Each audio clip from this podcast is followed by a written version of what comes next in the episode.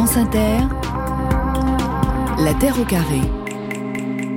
Et vous avez certainement entendu parler ou vu les images d'une des stars de l'été. A spotless giraffe. Completely spotless. Une girafe sans tache, pelage roux uni pour ce bébé né en juillet dans un zoo du Tennessee aux États-Unis, présenté comme la girafe la plus rare au monde. Hein. Ça n'a été vu qu'une seule autre fois, c'était en 72 à Tokyo toujours en captivité, jamais à l'état sauvage. Alors, à défaut d'avoir l'explication formelle, hein, les chercheurs pensent pour l'instant à une mutation dans un gène, mais ça n'est pas encore confirmé.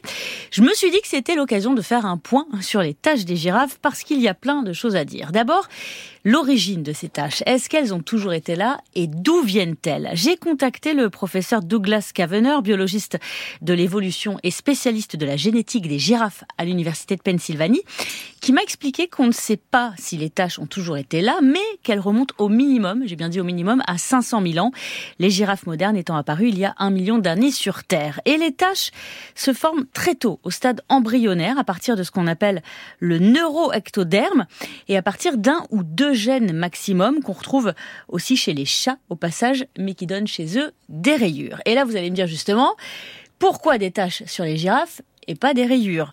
Alors là, c'est le fameux gène qui a choisi de faire évoluer, on va dire, la rayure en tache.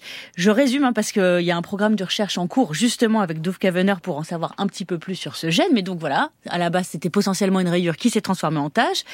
Et ces taches ont des fonctions, des rôles bien précis sur lesquels cogitent les scientifiques. Et voilà les trois pistes principales avec cette fois Monica Bond de l'université de Zurich. Camouflage for the young recognizing each other or recognizing your relatives, and then maybe thermoregulation. Camouflage pour les girafons, reconnaissance de ses proches et thermorégulation. Alors thermorégulation parce qu'il y a sous les taches des girafes tout un système vasculaire qui produirait de la chaleur et leur permettrait de réguler donc leur température. Reconnaissance de ses proches parce que les taches des girafes sont uniques, elles sont propres à chaque individu, un petit peu comme nos empreintes digitales à nous, mais un peu plus visibles, n'est-ce pas?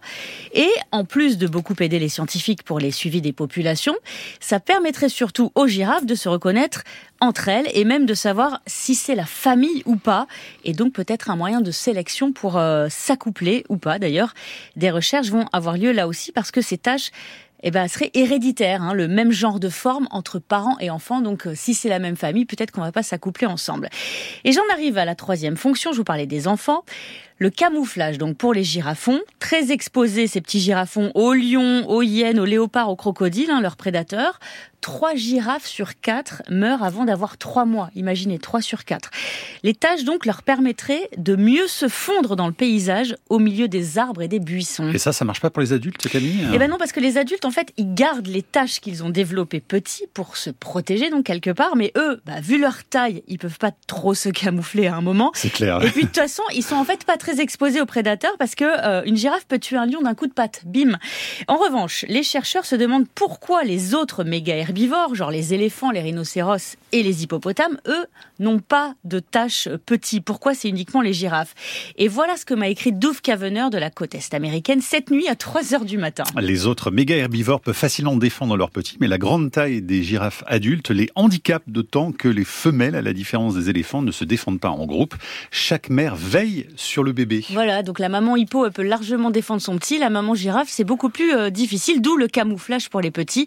La boucle est bouclée, voilà, ça on fait quand même des choses. Hein. Absolument. Le biologiste espère maintenant avoir des échantillons d'ADN du girafon sans tache du Tennessee pour tenter de trouver ce qu'il appelle le gène errant. Merci beaucoup Camille Cronier.